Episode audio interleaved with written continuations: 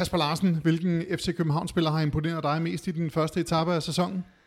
Det er der rigtig mange, der har, men når du nu beder mig skære ind til benet, så havde jeg nok ikke troet, at Rasmus Falk ville finde det fantastiske niveau, han har fundet. Jeg synes, det er den gamle Rasmus, og jeg synes, han gør en forskel i næsten alle vores kampe. Chris Kreiser, hvis du får samme spørgsmål, hvad siger du så? Ja, jeg kan jo godt læne mig lidt op af Kasper i den her sammenhæng, men jeg må alligevel fremhæve Elias Achouri i forhold til at komme ind på det her hold, og så fra dag 1 nærmest kunne lave en impact, som han har. Det havde jeg ikke lige set komme så hurtigt, så en kæmpe kredit herfra for hans arbejde.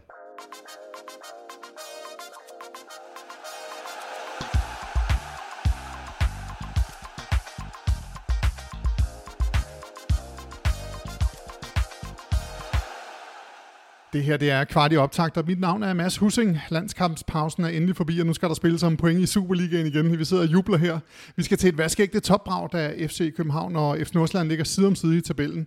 Med mig har jeg Kasper Larsen, min boss her på Kvartibolt, og så er der hentet en ind fra øverste hylde. Det virker, vi må tale om FCK, nemlig Chris Kreiser fra TV2 Sporten, som jeg også var så heldig at interviewe ved vores deadline-dag. Velkommen til jer begge to.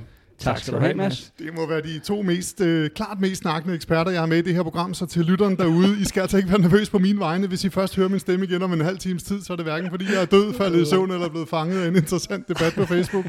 Men det er altså fordi, de her to gutter, de har så meget på hjerte. Sådan. Nå. Sådan, ja. Tak for i dag, Mads. Og I to, det er snart tid til topbrag i Superligaen, og lige bagefter så skal holdet en tur til Istanbul og spille Champions League. FC Nordsjælland, de har jo fra det samme program, for de tager også til Istanbul i ugen efter kampen.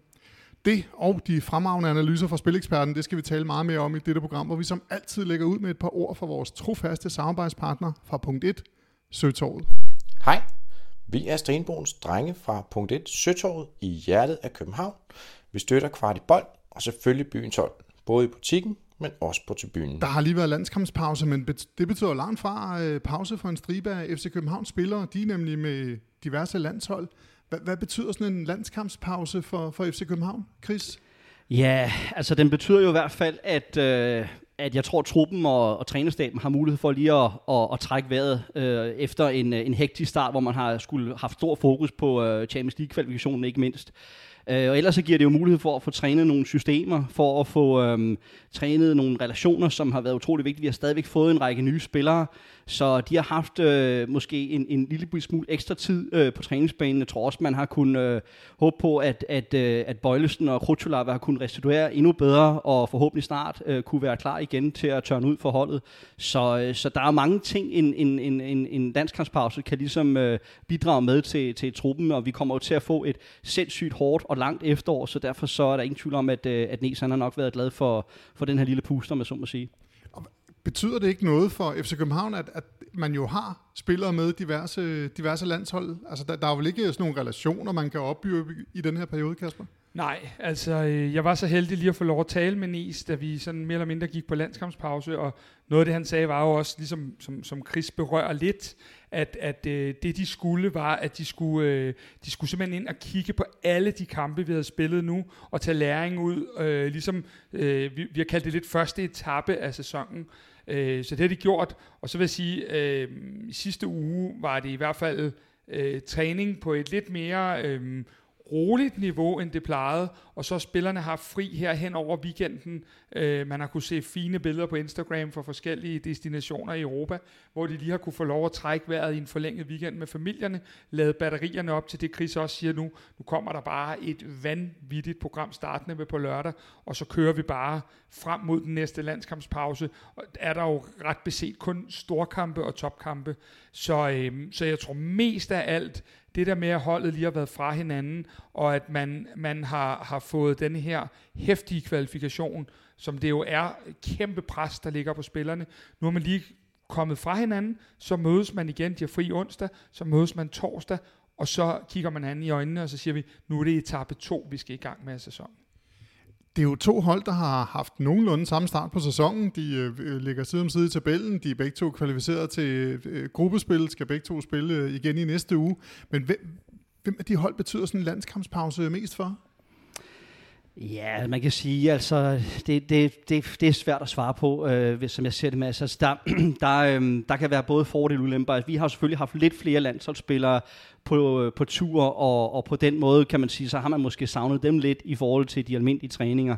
Men altså, der er jo, det har været hårdt for begge hold i forhold til at komme i gang med den her nye sæson, og jeg tror ikke rigtig helt, at man kan tale om, at det ene hold har været mærkbart forfordelt i forhold til det andet. Altså man kan sige, at vi har været lidt mere begunstiget af, at vores program har set en lille bit smule lettere ud på papiret i forhold til de hold, vi har mødt.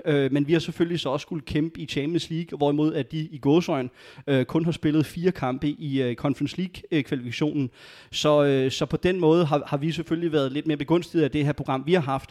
Men altså samlet set så ved jeg ikke rigtig helt, om det ene frem for det andet har fået en fordel. Men skal det være nogen, så må det være Nordsjælland, som kun har haft Lucas Hej med til U21, og så Oliver Antmann med fra Finland, som selvfølgelig har spillet i Kazakhstan og så også mod Danmark. Så måske en lille fordel til Nordsjælland her.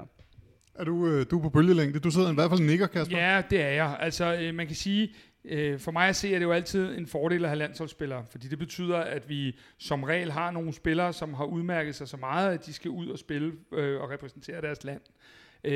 Det sagt, så er det da klart, at hvor vi har fokus i 2 træninger på den her FC Nordsjælland-kamp, der har de næsten, med de undtagelser Chris nævner, haft mulighed for at forberede sig i lang tid. Men når alt kommer til alt, så er det jo trænerteamet, der skal forberede sig til den her kamp. Mest af alle. De skal nok få sat deres desinger torsdag og fredag til spillerne. Mere rocket science er det ikke, at vi skal ud i på lørdag. Så når kampen fløjtes op på lørdag, så er det en kamp mellem nummer 1 og nummer 2, og ikke en kamp mellem hvem, der har haft pause og ikke haft pause. Ja, så lad mig bare lige understrege selvfølgelig i forhold til at supplere det, du siger, Kasper, med, at det er selvfølgelig ikke nogen ulempe at have landsholdsspillere. Altså, det har jo selvfølgelig en værdi på, ikke mindst den længere bane. Både så bliver de her spillere matchet på allerøverste niveau i Europa på landsholdsniveau, og derudover så øger det jo også de her spillers værdi, og vi er jo stadigvæk længere nede i fødekæden i forhold til Real Madrid og andre store klubber, så derfor så er vi jo nødsaget til også at forsøge at skabe en værdi i de her spillere. Det sker jo blandt andet ved, at de spiller på de respektive landshold. Det var sgu en breaking for mig, at vi trods alt er længere nede i fødekæden. Ja, der kom sgu lige... Nå, ja, det var ærgerligt. Det er jo, hvad der kan ske, men ja, vi er fuldstændig på bølgelængde der, og ligegyldigt hvordan, om vi skulle vinde eller tabe 4-0, så er det her en kamp på lørdag, ud for de konditioner, der er at spille i FC København, med landsholdsspillere, med europæisk deltagelse, desværre med lidt flere kvalifikationskampe, fordi at der har været andre danske hold, der ikke har bidraget helt lige så meget til den her koefficient, men når der fløjtes op på lørdag kl. 16, jamen så er det landets, efter min mening, også by far 2 bedste mandskaber, der mødes, og for mig også 2 mandskaber, der er et niveau over de fleste andre, eller alle andre i Superligaen. Kasper, det er jo dig, du bevæger dig rigtig meget ude på tieren. Du har jo så ikke kunne følge helt så meget med her de seneste par dage ude på tieren, fordi de ikke har været der. Nej, det er altid en god ting ikke at komme derud. Altså. Ja. Når ikke de er der. Men du var heller ikke derude i dag? Nej, det var jeg ikke, fordi at, jeg ved ikke, om det er en slags spøgelseskamp, men vi har jo vi har spillet en træningskamp i dag. Jeg stod i, ikke fordi folk skal trættes med det, men jeg stod i Rema 1000 og var ved at købe ind. Så fik jeg den her Twitter-meddelelse, som jeg har sådan en lille klokke, når FC København skriver noget. Og så stod der, om et kvarter startede der en træningskamp mod Fredericia, 45 plus 15 minutter. Og så tænkte jeg, det var da pudsigt, for den kunne jeg da godt have tænkt mig at være ude at se. Det var lidt mere spændende, end hvad der var i Rema. Og vi har ikke nogen partneraftale med Rema, skal lige sige her på Kvartibold. Men det var der ikke noget af. Der var egentlig heller ikke nogen opdateringer under kampen, så jeg havde jo glædet mig til, og så måske kunne have kommet her, så fortalte jeg lidt om Matteo, vores nye argentiner. Men der må jeg jo blive svar skyldig. Vi vinder kampen 2-0. Diogo laver et mål, og Andreas Cornelius laver et mål.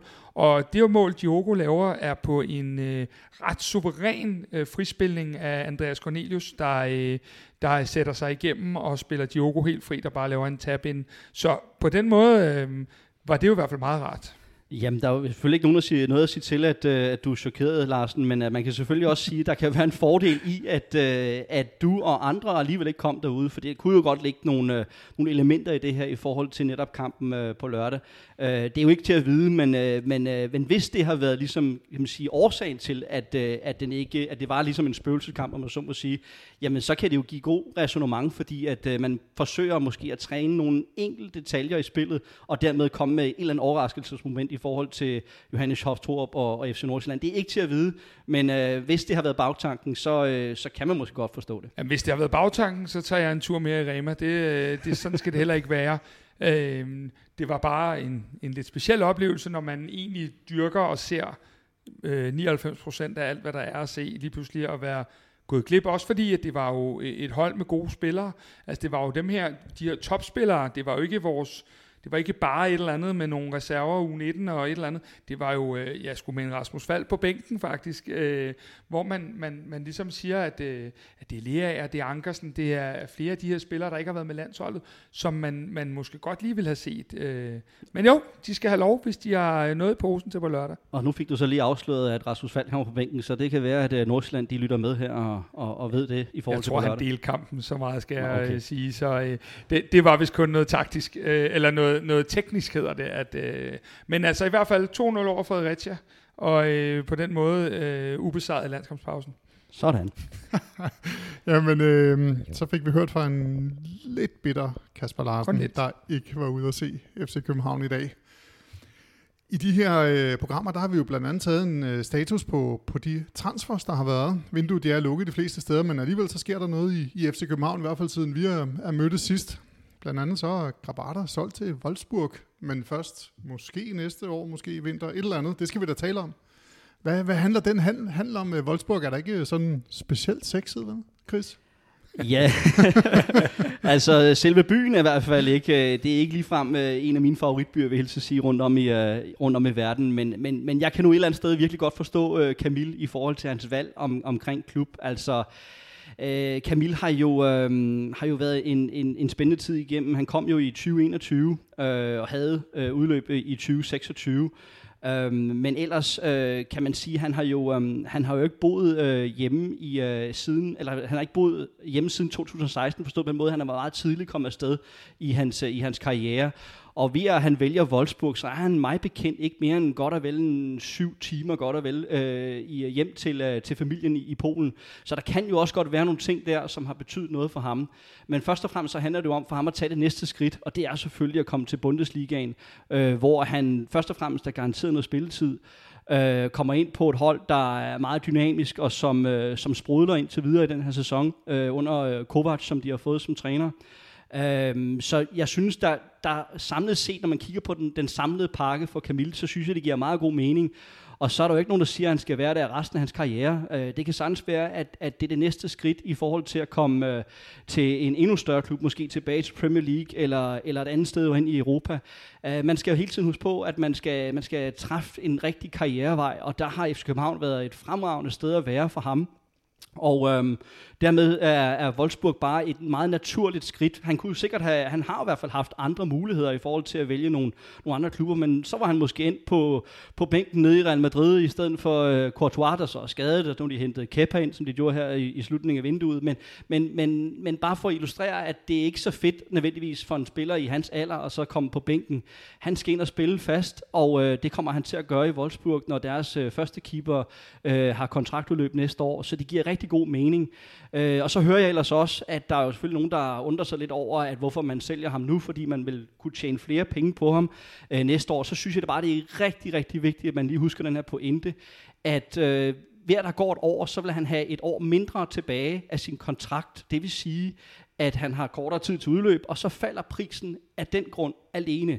Så ved jeg godt, at hvis nu manden han brænder af banen af og trækker gardinet ned og laver 6 clean sheets i Champions League, jamen så kommer prisen til at stige igen den anden vej. Så det er selvfølgelig den afvejning, der er i det. Men laver han 6 clean sheets, jamen så får vi jo i hvert fald i minimum uafgjort de 6 kampe. Det giver jo en præmie på 7-8 millioner, man får på uafgjort i Champions League. så kan du selv regne ud, at det omvendt opvejer jo så den pris, han eventuelt vil stige den anden vej rundt om.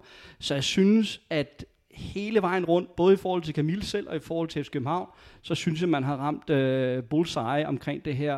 Det giver rigtig god mening, og så har man i det mindste også over for Kamil, altså han har fået lov at vælge det, han også gerne vil, og det synes jeg er rigtig godt sportsmanship fra FC København, for selvom at vi er selvfølgelig en klub, der hele tiden skal tænke på vores eget ved og vel, så er det også vigtigt, at vi sender vores gode stjerner afsted ud i Europa, således at vi får det her gode renommé, så de måske, hvem ved, kommer tilbage til os igen en anden god gang, og der er helt sikkert stor kærlighed mellem Kamil og FC København. Ingen tvivl om det. Og så skal vi huske den pointe, at var Kamil nu højre bak eller venstre vinge, så var han ved at være en gammel mand i forhold til at komme ud i den store verden.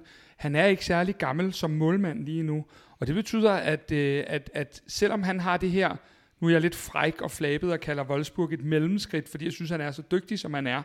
Men skulle han stå 2 sæsoner for Wolfsburg, så er han stadig en relativt ung målmand, der jo piker senere som regel, der bliver sendt videre og måske har 10 år tilbage af sin karriere efter det. Så hvis man kigger sådan karrierevalgsmæssigt, så er det måske på mange måder et klogere valg, end hvis man, som Chris siger, tit forfalder lidt til at måske at springe et led over, fordi man går efter den bedste frugt af alle fra start af, så kan det være rigtig, rigtig smart. Og vi har jo set, nu er det ikke fordi jeg er meget for at nævne noget positivt med vores venner ude for, eller uvenner ude for Vestegnen, men de har jo faktisk haft nogle keepere, de har sendt afsted til Bundesligaen med god succes, som så er kommet videre i systemet, og der kan man sige, der er det et ret godt valg og et ret solidt valg, og så må jeg også sige, at han er målmand, og det betyder, at lad os sige, at vi har fået 100 af de lange for ham lige nu, hvis han brænder det hele af i Champions League, jamen, så er det jo ikke fordi, at han stiger til det dobbelte, fordi så meget går de her målmænd ikke for. Han stiger en vis grad, men som Chris også siger, der er en god chance for, hvis han har brændt det hele af i Champions League, han så har spillet de point ind, der giver os en sum. Så alt i alt tror jeg, Kamil er glad. Han ved, at eventyret venter. Han er glad for at få lov at stå i Champions League. Det ved han ikke, om han kommer til igen, trods alt. Og på den måde, jeg tror jeg egentlig, at alle er glade og tilfredse. Det er kun fordi, det er typisk det her. Ja, så lige 2 ekstra pointer i forhold til først, Kasper, det her du nævner med valget af Wolfsburg. Altså, igen, havde han været højre bak, så havde han fået 20 minutter her, 30 minutter der, eller måske en halvleg der, eller noget andet. Så havde han rigelige muligheder for ligesom at spille sig ind på holdet. Men når man er målmand, så skifter du ikke ud på samme måde. Så får du nogle pokalkampe, måske hvis du er heldig. Det gør man faktisk ikke ret meget i Tyskland, fordi i Tyskland så stiller de ofte i stærkeste opstilling selv til deres pokalkampe. Så han havde ikke fået ret meget ud af det på den måde, hvis han havde valgt måske den lidt højere hylde. Og så er der den anden pointe i forhold til FC København, det er jo også, at nu har man rig mulighed, masser af tid til at gå ud og scoute og søge efter og afsøge de forskellige muligheder, der er. Måske er der allerede nogen på bedingen, som man faktisk ved er enten kontraktfri næste år, eller som er modnet til at være klar til at spille i FC København allerede om et år. Måske har man allerede en eller anden form for forhåndsaftale. Men det kan lige. Vi kan jo faktisk, altså, lige for undskyld jeg afbryder dig, men vi har faktisk mulighed for nu i morgen at gå ud og signe en målmand. Med udløb eller tage kontakt til en klub eller et eller andet. Det giver jo en kæmpe fordel i forhold til dit rekrutteringsarbejde. Ja, det er du helt ret i, men jeg tror så faktisk ikke, det sker, fordi man først og fremmest også vil gerne lige se, hvordan det går med Theo Sander og Dietmar også, og se, hvordan de kommer til at tage de næste skridt. Så jeg tror, selvom at man måske ret tidligt i processen beslutter sig for at hente en ny spiller, så tror jeg, man gør klogt i heller ikke at melde noget for tidligt ud omkring de to, for ikke at at dræbe deres motivation, hvis man kan bruge det udtryk. Så jeg tror, at vi får set det relativt sent, at så har man så hentet den nye målmand, hvis så fremt, at man vælger at gå den vej. Og det tror jeg, man gør, fordi de to andre trods alt er for unge og for uprøvede, når det hedder FC København. Men alt andet lige, så giver det klubben en enorm mulighed for netop at afsøge de forskellige muligheder, for at se manden i et hav af forskellige kampe, og få prøvet dem af, og få kigget dem ind i øjnene, for at sige det lige ud. Og så er jeg sikker på, at vi finder en rigtig god erstatning for, ham, der måske nok ender med at være den målmand med det allerhøjeste topniveau i Superligaens historie, Kamil Grabara. Med de ord, så lad os kigge lidt fremad, den periode, som FC København går ind i. Vi har jo talt om, at de første 2 måneder af sæsonen, de har været hårde, fordi man har skulle kvalificere sig til Champions League. Der har været det pres.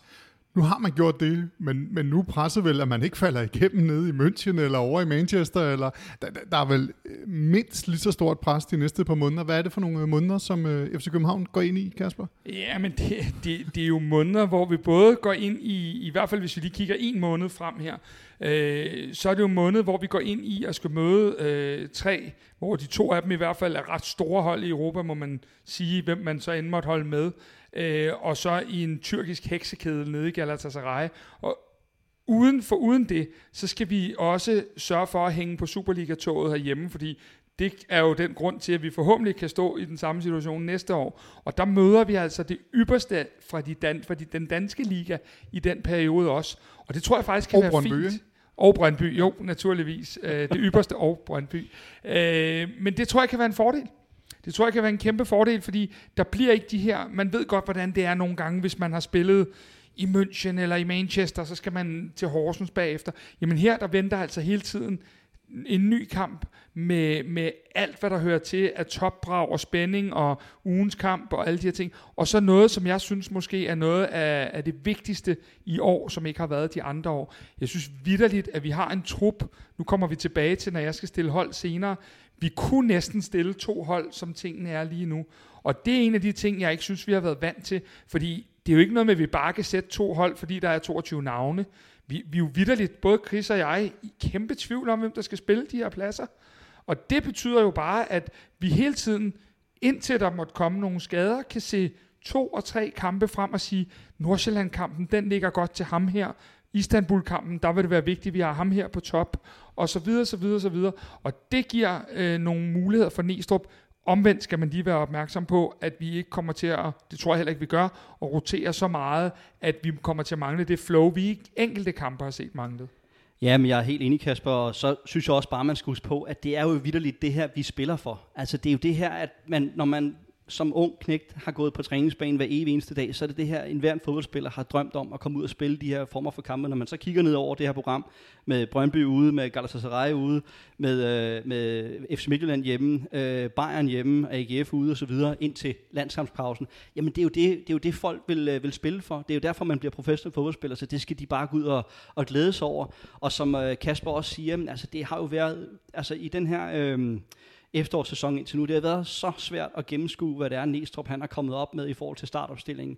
Og det er jo for mig at se en kæmpe fordel i forhold til, at modstanderne overhovedet ikke aner, hvordan de skal stille op i forhold til vores opstilling, altså hvordan de skal gribe kampen an, fordi der er så meget at skyde med. Altså en ting er, hvad vi så kommer med i startopstillingen, men det næste bliver jo så også bare, hvad man sætter ind på bænken.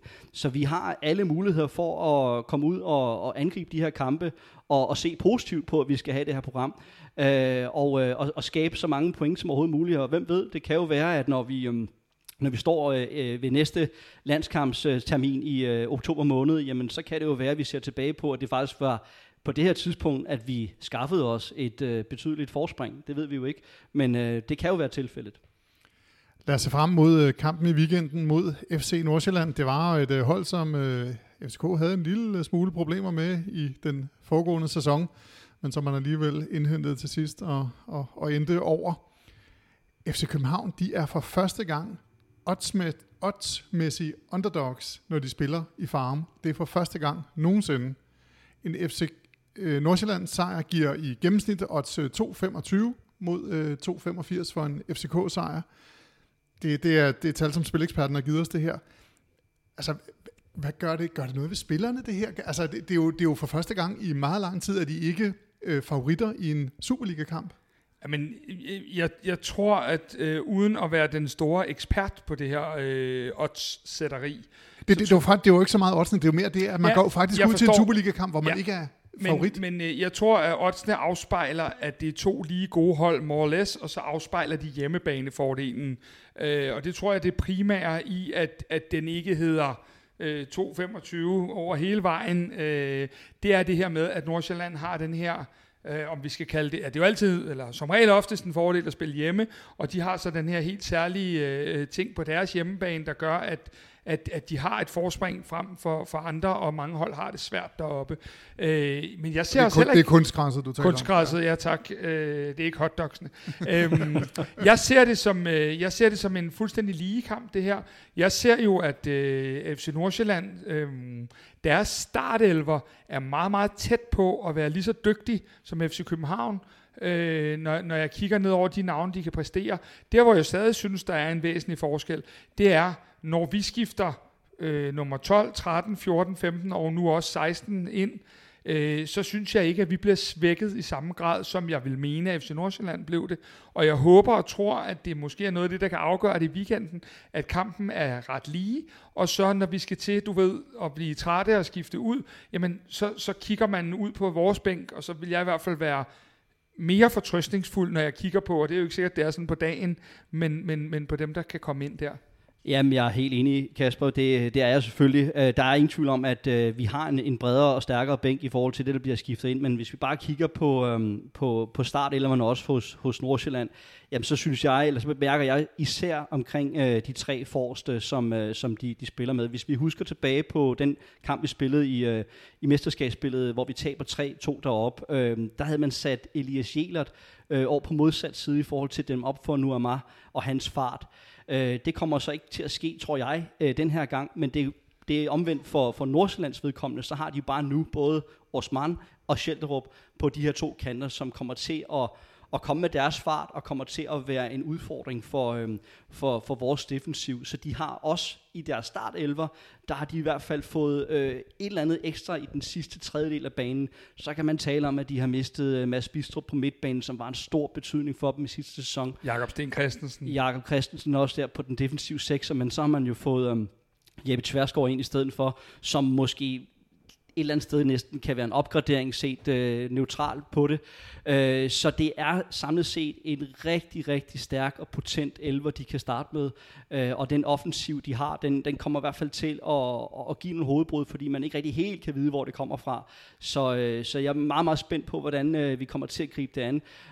Og i forhold til om det her med oddsætning og selve forventningerne til det, så er det jo virkelig, virkelig sjældent, at vi ikke er favoritter til en fodboldkamp.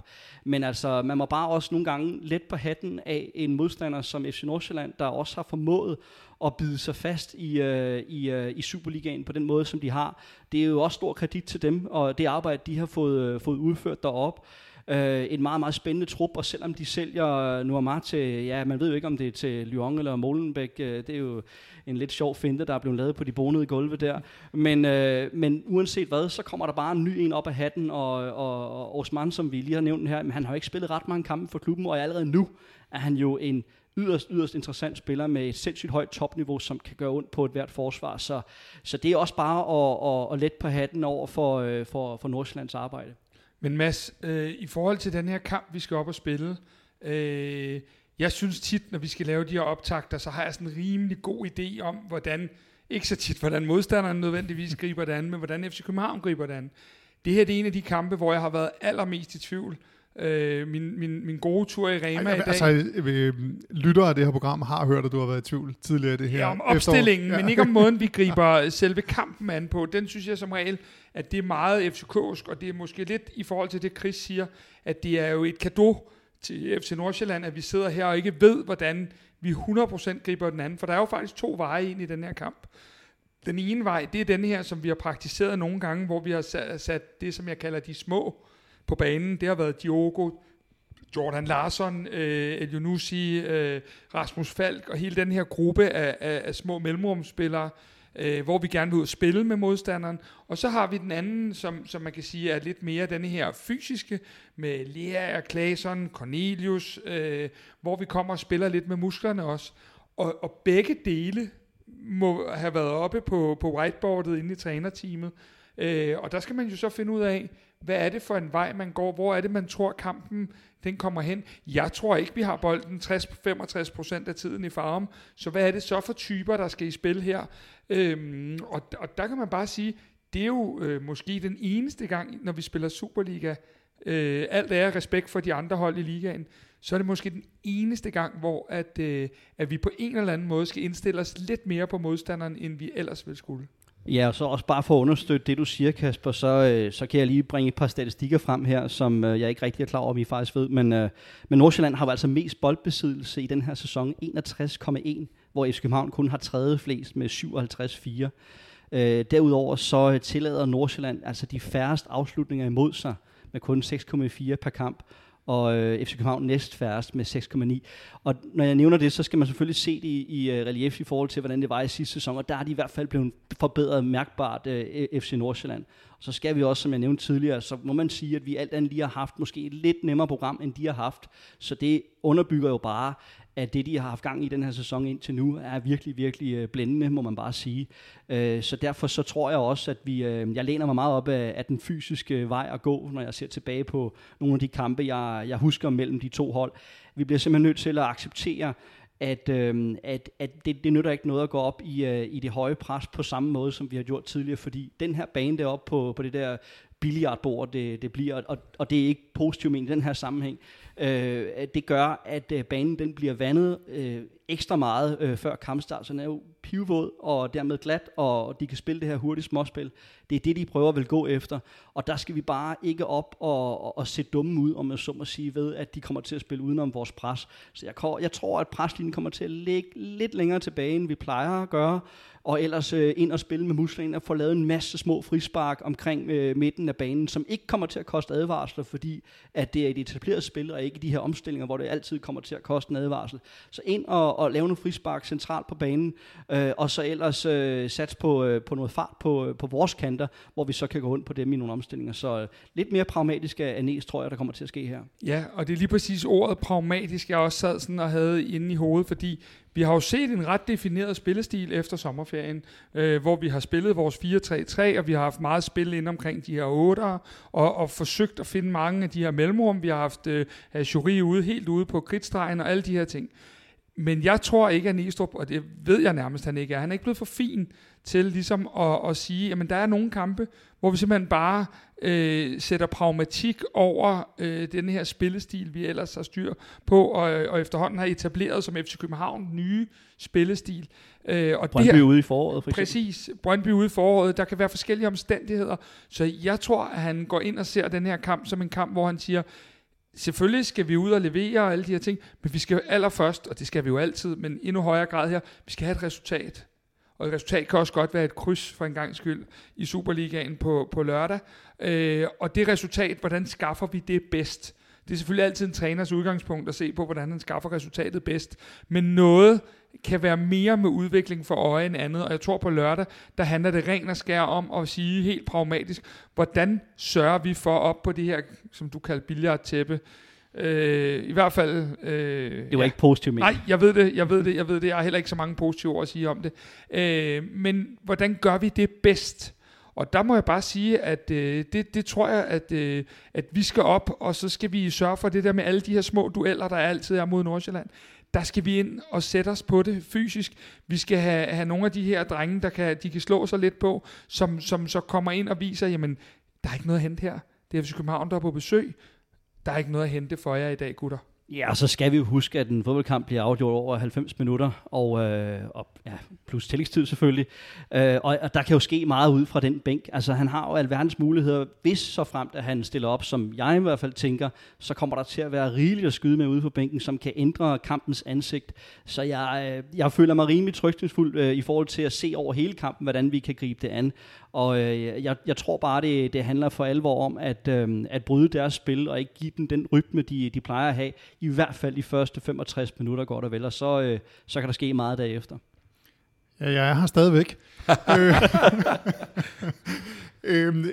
Ja, I taler meget om, hvordan man skal gribe kampen an. FC Nordsjælland, de kommer altid med en meget stor fart. De elsker de her mand-til-mand-dueller. De ligger altid i toppen af dem, der har flest mand-til-mand-dueller. Men det, I siger, det er altså, at vi skal ikke, FC København skal ikke ud og løbe med dem. De skal ikke tage de der, prøve at drible med dem. De skal bare stoppes. Jamen, jeg synes jo egentlig, prøv at høre her, vi skal til Istanbul i næste uge. Vi kommer ikke til at spille markant anderledes nede i Istanbul. Der kommer vi også under nogle spillere, der virkelig gerne vil noget med bolden, uden at det skal være en optakt til Galatasaray. Så kommer vi også derned, hvor der er mange boldspillere, der er mange, der gerne vil flytte bolden hurtigt osv. Så det her, det kommer til at være, være en rigtig god generalprøve til Champions League-kampen, fordi, som Chris lidt er inde på, tålmodigheden, fordi vi kan have noget senere i kampen, hvis vi kan bibevare den tålmodighed og sørge for, at de bliver frustreret over, at vi står så godt i kæderne, jamen så har vi de muligheder. Det er egentlig ligegyldigt, om man stiller op som Chris vil, eller som andre vil, så har vi nogle kanon gode muligheder ude fra bænken af, som kan gå ind og gøre ondt på dem til sidst i kampen. Så det her, det bliver lige så meget også en tålmodighedsprøve på, at man skal vide, at man skal ud og løbe nogle af de sure meter på lørdag, for det kan man ikke undgå. Det er nogle af de her Damosøen rundt lørdag, vi skal i gang med. Og det er jo der, hvor man siger, kan vi stå det imod, jamen så kommer der også nogle muligheder den anden vej. Jamen helt enig, og det her med tålmodighed er jo også bare fordi, at vi lever jo fint med et uafgjort. Altså hvis man, jeg ved godt, det kan jo lyde svært at få sig ud over sine egne læber, men et eller andet sted, så gør vi det også på det her tidspunkt i sæsonen. Altså vi vil stadigvæk være nummer 1, hvis vi spiller uafgjort efter den her runde. Og der er bare nogle kampe, hvor man indimellem må sige, okay, det kan sagtens være det rigtige udgangspunkt, og selvfølgelig så kan der ske nogle ting undervejs i kampen, som gør, at man bliver mere begærlig og vil selvfølgelig have de 3 point.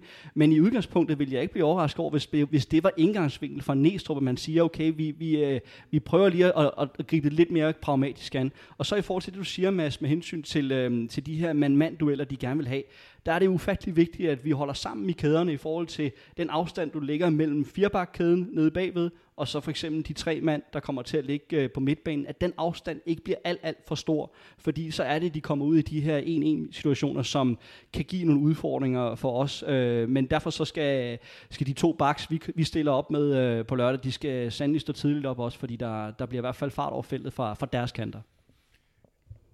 FC København, de skal tæt på mål for at score. Der har været nogle voldsomme hug, især for Varmflod i den senere tid. Men Andreas Hansen i FC Nordsjælland-målet, han lader sig ikke overliste af det. Hvordan skal FCK gå anderledes til den her kamp, end de gør til nogle af de andre kampe?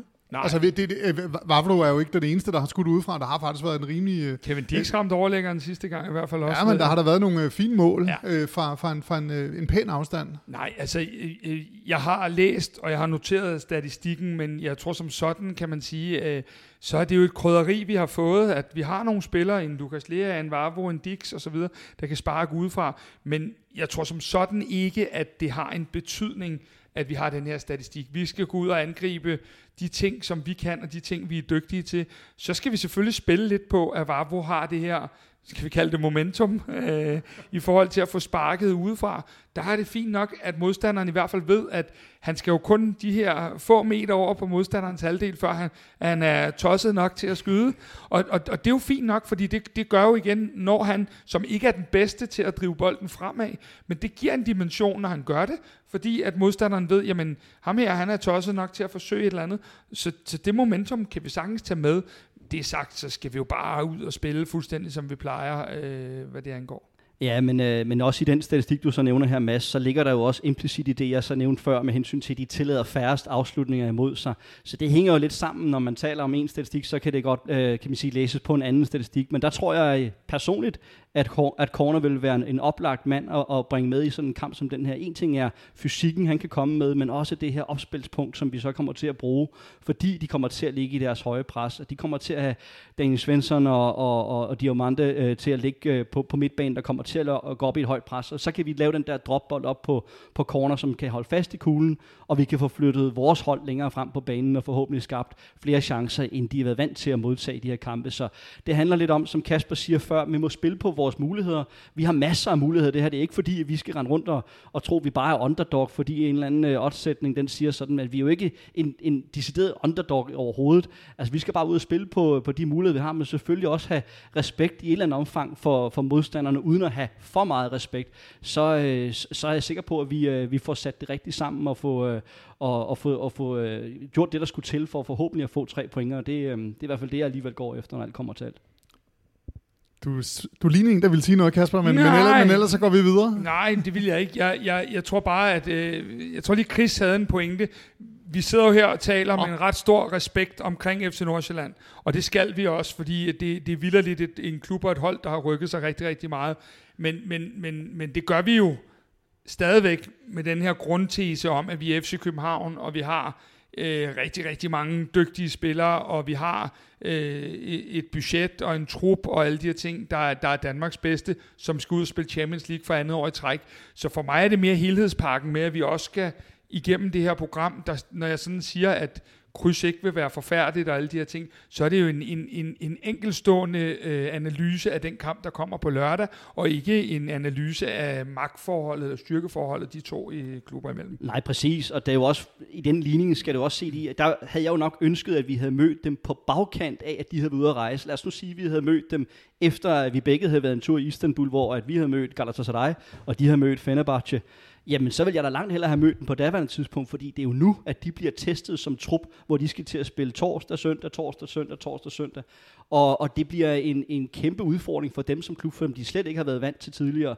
Så når jeg nu har rost dem for deres indledning i den her Superliga-sæson, så er der jo også en ny mellemregning, vi kommer til at skal lave i næste landskampstermin og se, hvor de kommer til at stå. De kommer til at ligge under et gevaldigt pres i forhold til hele deres klub, hele deres setup og spillernes mentalitet og restituering og alle de her ting, som de ikke har prøvet før. Det er mange år siden, men den her trup har overhovedet ikke prøvet det før, og de her spillere har ikke prøvet det før. Der ligger mange ting deri, og derfor så er jeg også sikker på, at vi på den lange bane kommer til at tage det længste skridt i forhold til FC Nordsjælland, men nu snakker vi jo selvfølgelig isoleret set i forhold til lørdag, hvor at de måske kommer ind med et lille bit smule mere momentum, end vi gør i forhold til, kan man sige, spillet i de første par kampe og det program, de har haft. Jeg må lige bedrøve dig og sige en meget kedelig nyhed, og det er, at det her dankort, vi jo er kendt for her i FC København, der har været rigeligt på de her varekendelser, vi skulle have. Så vi kunne ikke helt få råd til, at vi også fik flyttet kampen mod FC Nordsjælland til at være på bagkant af de her europæiske kampe. Så må vi jo lægge med det. Vi var desværre nødt til at tage den nu, og så må vi se, om der kommer en sponsor til at tage de næste bjerge, vi skal op over. Jamen okay, men hvis jeg alligevel skal prøve at tage den lidt seriøs, trods alt. Det er for sent. Den tid er gået. Det er for sent, men vi har jo altid snakket om, Kasper, også du og jeg, vi har så tit snakket om, at så længe vi et eller andet sted bare på par, om så må sige, når det er, vi går ind i et forår eller noget andet, så ved vi jo godt, hvordan tingene de går derfra. Og jeg, det er ikke fordi, at jeg igen helt enig med dig i forhold til, det var det første, du sagde, hvor at det er Danmarks PT to bedste hold. Det tror jeg også stadigvæk, jeg vil sige, når det er, at vi går på vinterpause. Men jeg er meget, meget spændt på at se, hvordan de kommer til at gribe de her måneder an. Hvis vi ser tilbage på, og det er ikke den store sammenligning, men alligevel lidt med Randers og med Silkeborg i forhold til deres Conference League-spil, de har haft i de senere år, der har de jo haft store problemer på bagkant af de kampe, de skal ud og spille. Og det handler ikke så meget om at spillerne ikke har kvalitet, men det handler om restituering i forhold til det her, og rejse og alle de her ting. Ikke? De har også nogle udfordringer med at skal, som sagt, til Tyrkiet, de skal til Bulgarien, og så har de også en kamp i Slovakiet ved Spartak Trnava, som de skal møde. Så de får også deres sag for i efteråret, og det bliver virkelig, virkelig spændende at se, hvordan de kommer til at gribe det an. Og lige der er der en kæmpe forskel i forhold til, ja, du skal nok få ordet lige om lidt, Mads. Vi er nogle slyngler, det er der ingen tvivl om. Men der er en kæmpe forskel i, FC København lander allerede torsdag morgen i København, og kan forberede sig fint til det, der så bliver derbyet næste søndag. FC Nordsjælland, de kommer ind i den her, hvor de spiller for eksempel torsdag kl. 21 på udebane, og man ved bare, at du er så sent hjemme, at du nærmest kun stiller dig op, får din proteinbar, og så skal du ud og have taktisk træning lørdag formiddag. Og så spiller du kamp igen. Og Nordsjælland er ofte begunstiget af, at de spiller kl. 14, de gange de ikke bliver rykket til om mandagen. Så der ligger jo nogle ting i det her med de her tirsdag-onsdagskampe, gør, at du har nogle bedre mulighed for at forberede dig til om søndagen. Og over til Mads. og nu er det min tur. Lad os tage et lille fun fact, inden vi går til startopstillingerne. Fordi et af de ting, som spileksperten også har sendt til os, det er, at tilbage i maj 2017, der spillede FC Nordsjælland, FC København 1-1 på Right to Dream Park. Det var Markus Ingvartsen og Andreas Cornelius, der scorede de to mål. Og det kan jo reelt set ske igen i weekenden. Nå, over til startopstillingerne, Kasper. Hvad har gjort det svært i den her uge? Du har været rimelig meget inde på, hvad der er det, har gjort det svært i den her uge. Det er bare alle de der forbehold, du tager. Jeg skal nok lade være med at sige, at det er svært i den her uge, fordi det ved alle folk, at det bliver hele efteråret. Jamen, nu har vi jo sådan lidt om Grabara skulle stå på mål. Den er jo så i hvert fald lukket nu. Det gør han. Helt enig. Ja. Så har vi en bagkæde, som jeg føler mig rigtig, rigtig sikker på, kommer til at hedde Jelert, Vavro, Diks og Birger Meling. Det kan jeg slet ikke se skulle være anderledes, specielt fordi vi har haft det, Chris også siger, vi har haft de her udfordrende kanter, så selvom at kunstbanen egentlig ligger meget fint til Christian Sørensen, så har han været ude med sygdom så sent som i dag, tirsdag, og jeg tror, at i og med at Meling ikke har spillet fuld tid i sine landskampe her, det ved vi allerede, han ikke har. Han spillede i hvert fald ikke mod Jordan, og så spiller han jo så nu, optager vi jo her tirsdag, og så er det jo ikke til at vide, om han spiller mod Georgien, som Norge har. Men jeg tror, at vi går meget efter at få lukket ned over i den venstre side, og det er jo det, han er indkøbt til, selvom at det kunne være fristende med Sørensens fløde. Han har også mere fart end Sørensen, så det giver god mening. Ja, og så tror jeg, at Rasmus Falk spiller på den her sekser. Jeg tror, at vi går med det her fysiske hold, så jeg tror, det er Lucas Lea og Victor Claesson, der spiller inde på de 2-8-positioner. Så tror jeg, at det er svært at holde Rooney ude. Han har allerede lavet 4 Superliga-mål, så ham er jeg nødt til at gå med. Så tror jeg, at Andreas Cornelius spiller inde på toppen, og så tror jeg, hvis ellers er Achouri, han kommer godt igennem de her landskampe, vi kunne læse om lidt knas her og der, og han var ikke rigtig med i den første. Sådan noget. Hvis han kommer tilbage og er frisk, så tror jeg, han spiller på den anden kant. Og så har vi jo så, apropos det Chris også har været inde på, så har vi Jordan, William Klem, vi har Elyounoussi, vi har Christian Sørensen, vi har så meget guf ude for bænken, men det vil være min startelve. Ja. Du lød ikke helt. Du liggede meget, da forsvaret blev... Ja, forsvaret kan jeg fuldstændig læne mig op af. Og så har jeg egentlig i og for sig 2 justeringer i forhold til det, du har. Jeg har i mit mavefornemmelse, siger mig alligevel, det kunne blive William Klem, der starter i stedet for Rasmus Falk. Og det er på grund af fysikken. Igen, jeg gerne vil have noget mere fysik, og fordi at jeg tror, at Rasmus Falk kan blive utrolig afgørende i sådan en sidste halve time af den her type kamp, hvis så fremt at kampforløbet bliver, som jeg prædiker. Så jeg tror lidt på, at Klem starter, også selvom at han startede mod Slovakiet for U21-landsholdet. Og ellers så har jeg faktisk Jordan Larsson til at starte i stedet for Rooney, og det er på grund af Larssons fart, at jeg vil have ham ind på højre kant igen, fordi jeg formoder, at vi kommer til at lægge vores preslinje en lille bit smule lavere, end vi normaltvis ser, overlader lidt mere boldbesiddelse til dem, fordi at det må bare være sådan, det må være. Og så ellers sørge for et eller andet sted at komme lidt af sted i de her omstillinger. Og der tror jeg, at han vil være bedre end Rooney, eller det vil han i forhold til hans fart. Og selvfølgelig også bruge corner som opstillingspunktet. Og så er det jo så bare, at Achouri på venstre kant og Larsson på højre kant, så skal støde derfra i forhold til de der flick-ons, som corneren kommer til at lave. Og ellers... Igen, så kan det her kampbillede selvfølgelig ændre sig i løbet af anden leg. Hvis så frem, at vi skal til at være mere boldbesiddende, så kunne det jo være en Rooney, der kunne komme i spil. Men i forhold til en startelver, så har jeg altså Larsson over på højre kant i stedet for Rooney. Var det mig personligt, ville jeg også starte med Jordan Larsson på kanten, fordi jeg synes, han var så dygtig, da vi møder Nordsjælland sidst. Jeg mener, både han scorer og lægger op, og netop det her har jeg jo været fortaler for. Jeg kan huske i mit interview ude på Deadline Day, spørger jeg ham også om, skulle vi ikke snart sige til Neestrup, vi skulle spille 4-4-2? Og der er jo en grund til at spørge om det. Det er jo fordi, jeg synes, der er noget spændende i det der med Cornelius og Jordan ved siden af hinanden, og det vil man jo sagtens i den fleksibilitet, vi spiller med i dag, kunne se, at der kommer nogle af de her, hvor Cornelius netop er opspilstationen, og hvor Jordan kan komme lidt ude fra kanten og ind og få nogle af de bolde. Så jeg vil gøre det samme som dig. Jeg synes også bare, at Rooney, han er så afgørende i de kampe her, men det kan man jo også, og det er nok det, vi skal til at vende os lidt til. Det kan man også godt være efter 65, når man kommer ind. Man behøver ikke at skulle starte inden for at være den afgørende faktor. Så var det mig personligt, så gik jeg med den her med Jordan foran Rooney. Jamen, man kan netop sagtens blive afgørende, bare med, altså du kan være afgørende i 2 sekunder, hvis det skulle være, så det, der skal ikke mere til nødvendigvis, men jeg tænker lidt mere på, at det er den her boldbesiddelse, som jeg efterspørger.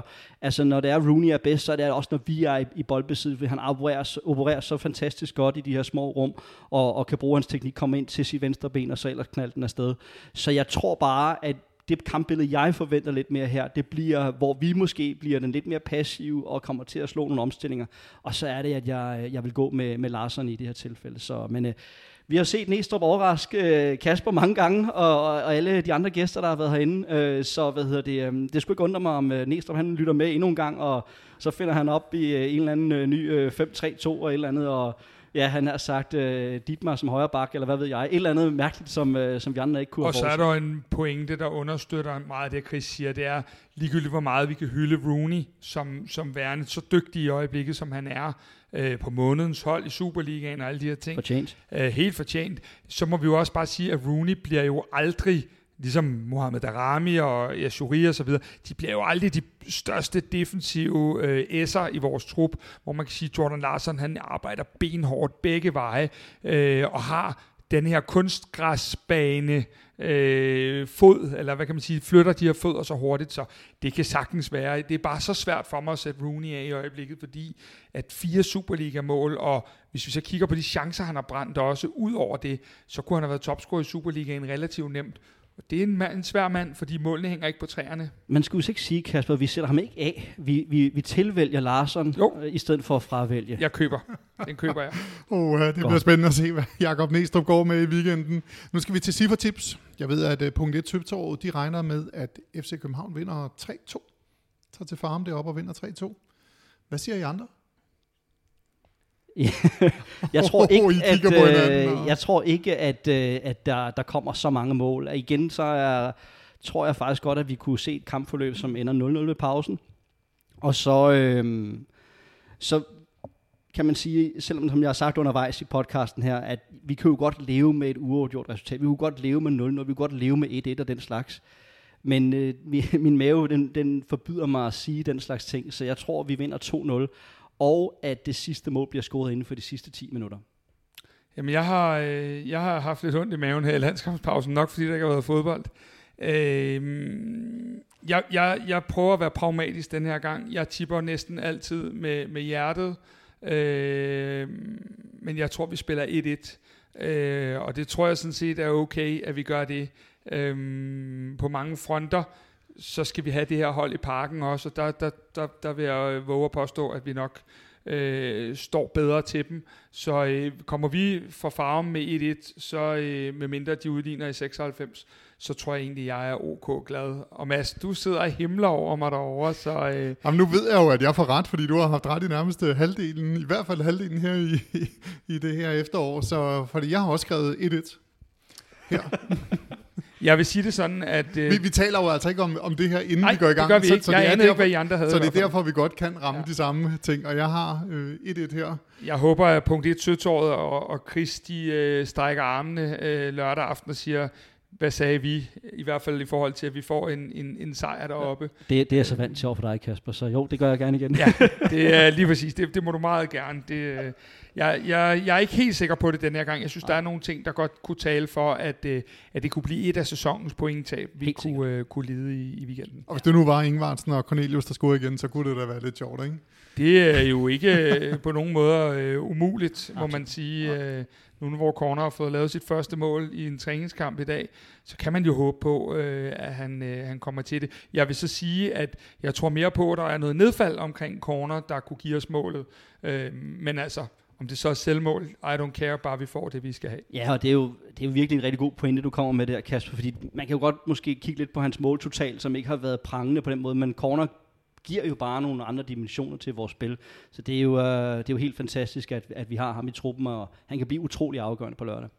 Kasper, det har nok været vores længste optagsudsendelse nogensinde, det her. Der er godt nok blevet snakket igennem, men jeg synes... Før vi er helt færdige, vi går ind til et spændende, hårdt og et hårdt efterår. Vi to skal lave 3 podcasts om ugen i mange af de uger, der kommer her i efteråret. Vi kommer til at bruge rigtig meget tid på det her. Du kommer til at bruge selvfølgelig endnu mere tid, fordi der skal laves 8-9 podcasts om ugen.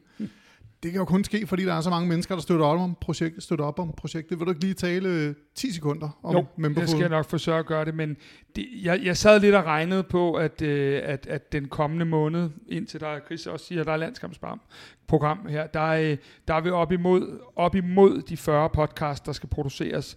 Det koster rigtig mange ressourcer, det koster rigtig meget tid. Det koster efterhånden også en ny mikrofon eller noget, der ligner, tror jeg. Så det er altafgørende for os, at vi har.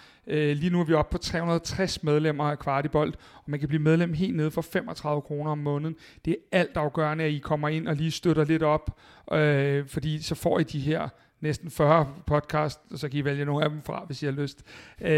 Helt gratis, og vi kan blive ved med at producere optakter og nedtakter til Champions League, de vigtigste morgennyheder, og nogle af de her indersiden interviews, som for øvrigt snart har nyt omkring også.